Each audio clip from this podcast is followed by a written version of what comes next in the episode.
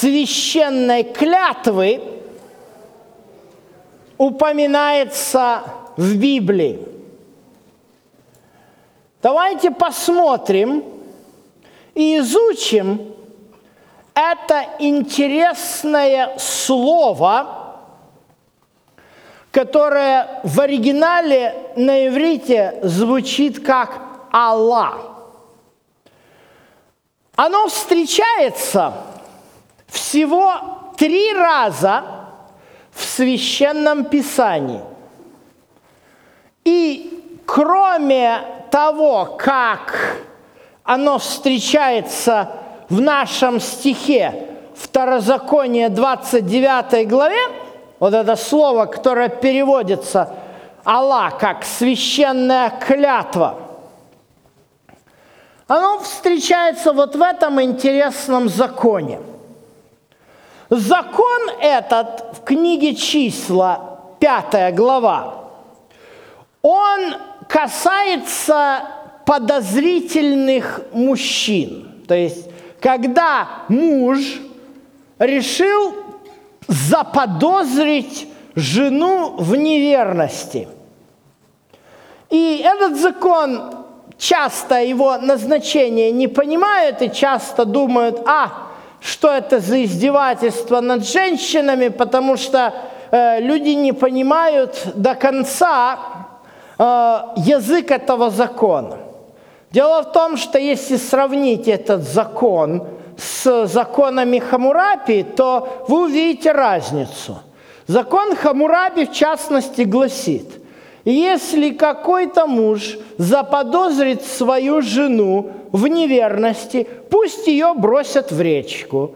Если она выплывет, значит не виновата. Здесь ситуация немножко другая. Здесь Ситуация звучит так. Если на мужа нашел дух ревности, и нету свидетелей, но он подозревает, он должен прийти в храм Божий.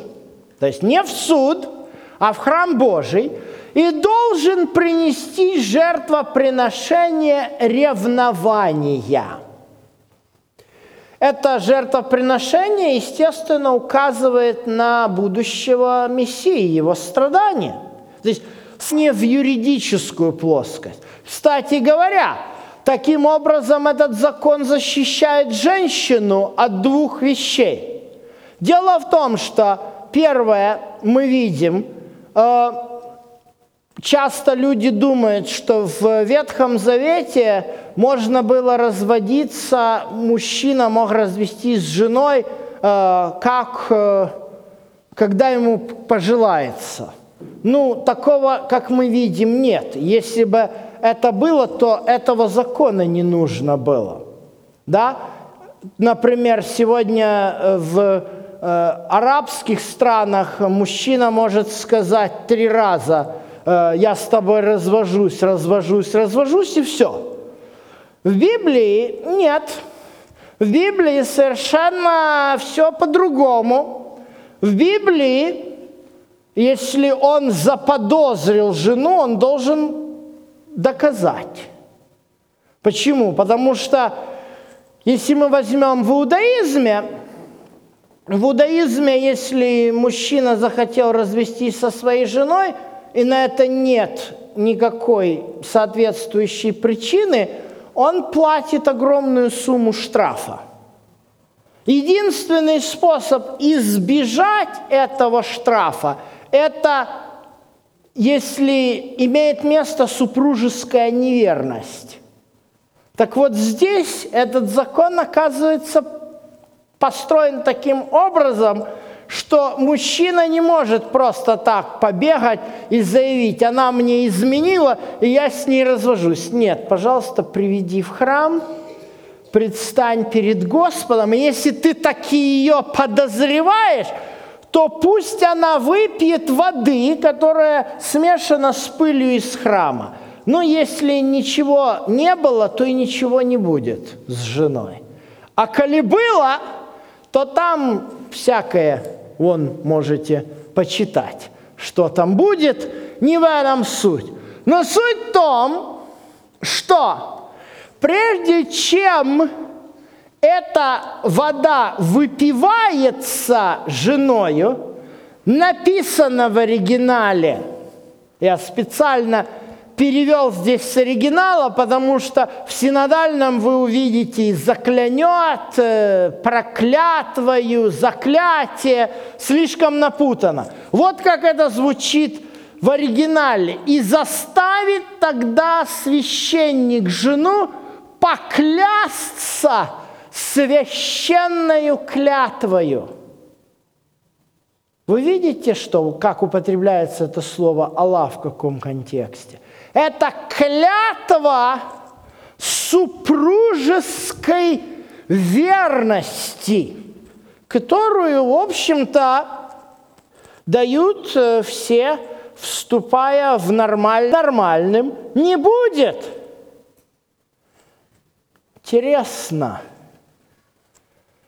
что отношения Бога с человеком уподобляются отношениям супруга в браке. Посмотрите на два примера. Еремия 3,14.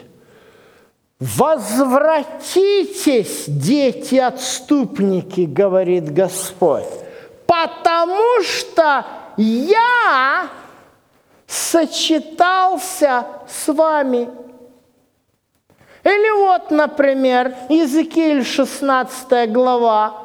«Я проходил мимо тебя, увидел тебя, и вот было время твое, время любви, и простер я воскрылья риз моих на тебя, и накрыл наготу твою». И вот обратите внимание. Первое. «Поклялся тебе, вступил в союз с тобою, и ты стала моей. Вы видите, как клятва и завет, вот здесь союз, завет, брит, соединены снова. Что происходит? О чем здесь идет речь? Если вы посмотрите 16 главу книги Иезекииля, вы увидите, это, это поэма – метафорическая поэма, э, в которой то, что совершил Господь с Израилем, то есть вывел Израиль из Египта, привел их на гору Синай, заключил с ними завет, уподобляется вот такому вот бракосочетанию. Еще посмотрите. Ибо твой Творец – есть супруг твой.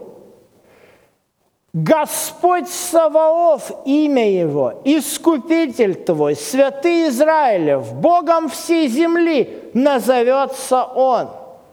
Вы видите, как завет Божий, вот эта Божья клятва, ее второй аспект – это еще клятва, которая схожа с супружеской клятвой. Я не знаю, замечали ли вы в декалоге две заповеди, которые касаются верности? Две. Правильно. Да не будет у тебя других богов перед лицом твоим. И вторая – не прелюбодействуй. Одна взаимо... это горизонтальная, да, взаимоотношения с ближним, и другая вертикальная, то получается, что у нас и на этом уровне есть верность и неверность, и на этом уровне есть верность и неверность. И вот как оно изображается в пророческих книгах. Израиль, народ Завета, это невеста Бога, это супруга Бога. Я Господь, твой супруг. Интересно, что на еврейском языке обручение кидушин – это фактически освящение. И когда молодой человек делает предложение своей будущей невесте, он ей говорит, «Все ты освящаешься мне согласно закону Моисея и Израиля». То есть девушка, принявшая знак обручения, становится святой – запрещенной для всех мужчин, кроме того, у кого она взяла э, знак обручения. По еврейской традиции это небольшая золотая монета. Каким же образом это связано с обрезанием? Давайте посмотрим историю. Вот у нас 15 глава, мы ее посмотрели, и в 15 главе Бог дает Аврааму священную клятву и рассекает с ним завет. А вот у нас 16 глава. В 16 главе Авраам, который только что поверил Богу, что у него будет потомство, как песок морской. Бог это вменяет ему в праведность. Что делает? Он решает поступить так, как это делают, э, в принципе, на Ближнем Востоке. Э, мне приходилось читать э, вавилонские, древние вавилонские брачные контракты. И много приходилось читать. Э, есть такой на севере Ирака городишко Киркук, и там находится курган по имени Нузи, под названием Нузи. И там на этом кургане раскопан древний город, и в этот город там был обнаружен э, подвал один в доме, как, как ЗАГС, что ли, даже не знаю. Это, это просто сокровище, архив. Там масса документов усыновительных, удочерительных, брачных контрактов. И вот там часто звучит такой язык. Это контракт между будущим зятем и будущим тестем. И вот сказано – если моя дочь моему будущему зятю не родит наследника, то тогда я дам моей дочери рабыню, и пусть мой зять войдет к рабыне, и та пусть родит на колени моей дочери. Тогда сын рабыни будет моей дочерью усыновлен и станет наследником. Если же моя дочь в конце концов родит сама наследника, то сын родной моей дочери достанет первенцем, получит две трети наследства, сын же рабыни получит одну треть наследства. Так звучат брачные контракты. И так решили поступить Авраам и Сарой. Единственная проблема – это брачные контракты языческой Сирии. А Авраам и Сара – люди все-таки верующие Бога, который заповедовал – не прелюбодействуй. И что получилось? Да, Агарь рождает Аврааму Исмаила. Один мудрец современный как-то написал, пять лет комиссия американского конгресса разбиралась с одним вопросом. Можно ли было предотвратить катастрофу 11 сентября 2001 года? Они пять лет потратили на простейший вопрос, ответ на который следует из Библии. Можно было, Авраам не должен был спать с Агарью. Последствия этой ошибки вообще неизвестно, закончатся ли в ближайшем обозримом будущем. Но интересно, обратите внимание, сколько лет было Аврааму, когда Агарь родила ему Измаила? 86. Это какая глава? 16. А я хочу... Сколько лет здесь Аврааму? 99. Сколько прошло лет? 13 лет Бог не разговаривал с Авраамом. И после этого заговорил – и вот как он заговорил. Он говорит, хорошо, я поставлю, какое здесь слово стоит, вы уже запомнили? Карат, рассеку завет между мной и тобой, и я таки размножу тебя. Но прежде чем я это смогу сделать, ты должен кое-что соблюсти. Вот что ты будешь соблюдать.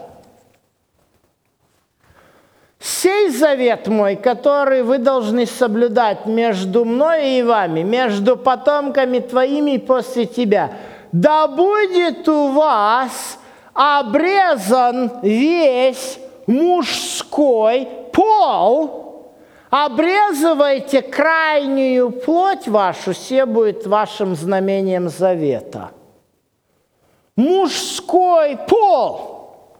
Почему мужской пол и как это взаимосвязано? Друзья мои, а очень просто это взаимосвязано – Бог Аврааму говорит, прежде чем ты восстановишь взаимоотношения со мною, то, извините за такие подробности, чем ты согрешил, то ты и подрежь. И чтобы все на, запомнили на всю жизнь оставшуюся, что брак – это основа здоровых отношений с Богом. Посмотрите на книгу «Бытие», и вы увидите. Бытие, шестая глава. Сыны Божьи решили взять в жены кого? Дочерей человеческих. Вы знаете, кто родились от этих браков? Нефилимы родились. Слово «нефилим» – это не исполины. Нефилим – это от еврейского слова «нафаль» – «падать». То есть от такого брака между сыновьями Божьими и дочерьми человеческими родились падшие люди. И что делается дальше? Бог смотрит на землю и не видит, вся земля растлена. Вот вам и потоп – ну а дальше смотрите. Авраам решил проблему наследника, вот до сих пор расхлебываем. Исаак решил, вернее, и Яков решил взять сначала Лию, а потом все-таки он любил Рахиль, и закончилось это тоже как? Мы тоже знаем – Понимаете, если мы читаем книгу «Бытие», то книга «Бытие» фактически это больше не о том, как была физически сотворена Земля, а о том, как правильно патриархи себя вели в браке и как неправильно патриархи себя вели в браке. Поэтому, естественно, вы видите, что такое истинная святость, что такое завет. Все ты освящаешься мне согласно закону Моисея и Израиля. Завет – это клятва верности. И поэтому Бог устанавливает такую процедуру не ради гигиены, не ради какого-то заимствования из каких-то древних народов, а ради того, чтобы всякий отец всякого молодого человека помнил, что для своего сына, а в то время мужчина являлся инициатором брака, что для своего сына нужно подбирать верную невесту, как это сделал Авраам для Исаака – и поэтому такой порядок имел место. Но имеет ли это значение сегодня? На эту тему ведется много споров. Отменяет ли Бог обрезание сегодня или не отменяет – или остается это определенным знаком, заветом, должны это делать верующие, не должны. Посмотрите, как ставит вопрос Павел послании к Колоссянам. Если мы вообще посмотрим на послание Павла, то мы можем увидеть одну интересную особенность. Эти послания делятся на две категории. И иудейские и неиудейские. То общины, где есть иудеи и ставят перед ним определенные вопросы. А другие послания он пишет в общины, где иудеев нет. И вот здесь Колоссянам это один из примеров общины, которая была не иудейская. И вот здесь Павел говорит, в нем, это о ком говорится о нем? О Христе. Вы и обрезаны обрезанием нерукотворенным. А что такое нерукотворенное обрезание. Я хочу, чтобы вы обратили внимание на библейское определение нерукотворенного обрезания. Вот что сказано в книге Второзакония. И это очень важно, потому что это, обрез... это относится к Израилю. То есть нельзя рассуждать о том, что вот Израилю рукотворенное обрезание, то есть всем мальчикам восьми дней от роду крайнюю плоть надо а, обрезать, а э, вот если э, нету иудейских корней, то тем не рукотворенное. Эти слова к Израилю обращены. Вот посмотрите. Итак, из, Израиль, чего требует от тебя Господь Бог твой? Того только, чтобы ты боялся Господа Бога твоего, ходил всеми путями Его, любил Его, служил Господу твоему от всего сердца твоего, от всей души твоей. Это только к Израилю, как вы думаете? Да не только, да?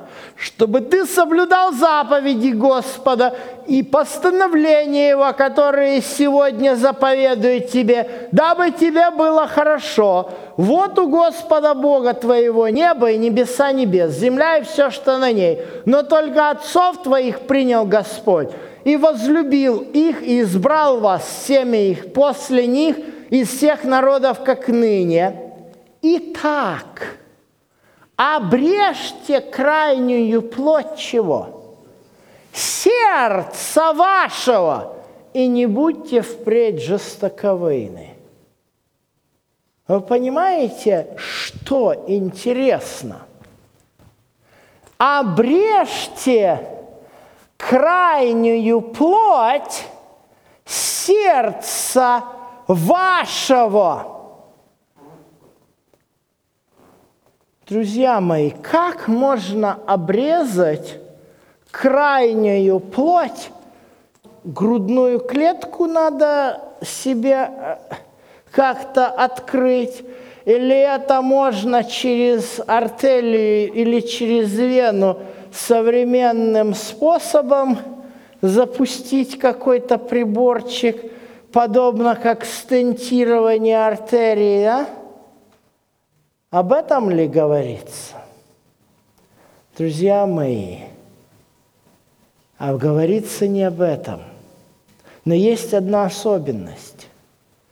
Сердце, оно есть у всех. Я говорю о мужчинах и женщинах.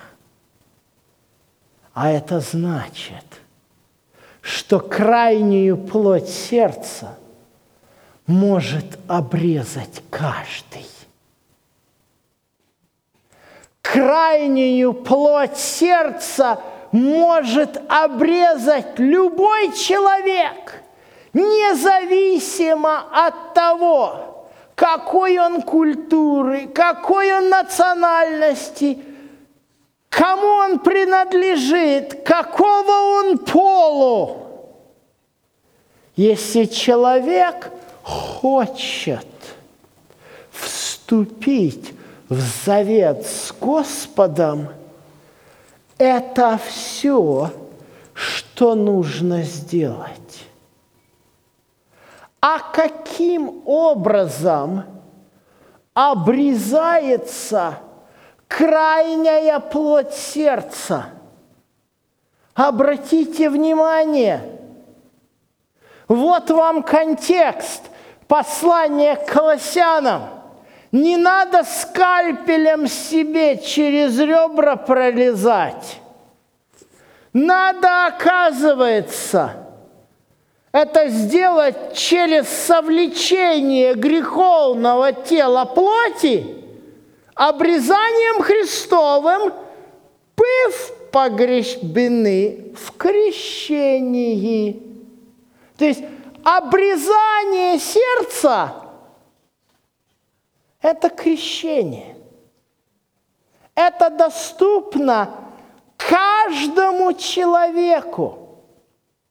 Кстати говоря, Исаия еще говорил, первой главе, «Омойтесь, очиститесь, удалите греховные дела ваши, Тогда придите и рассудим, будут ваши грехи как багряные, как снег убелю.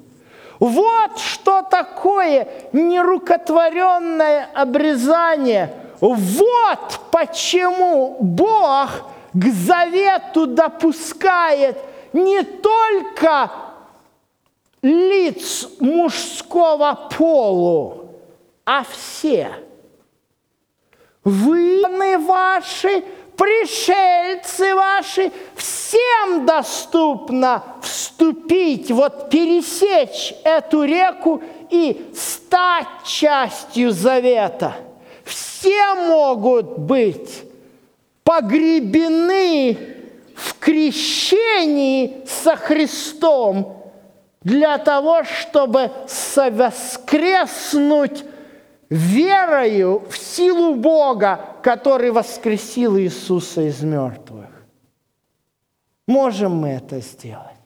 Можем ли мы таким образом посвятить себя Богу? Аминь.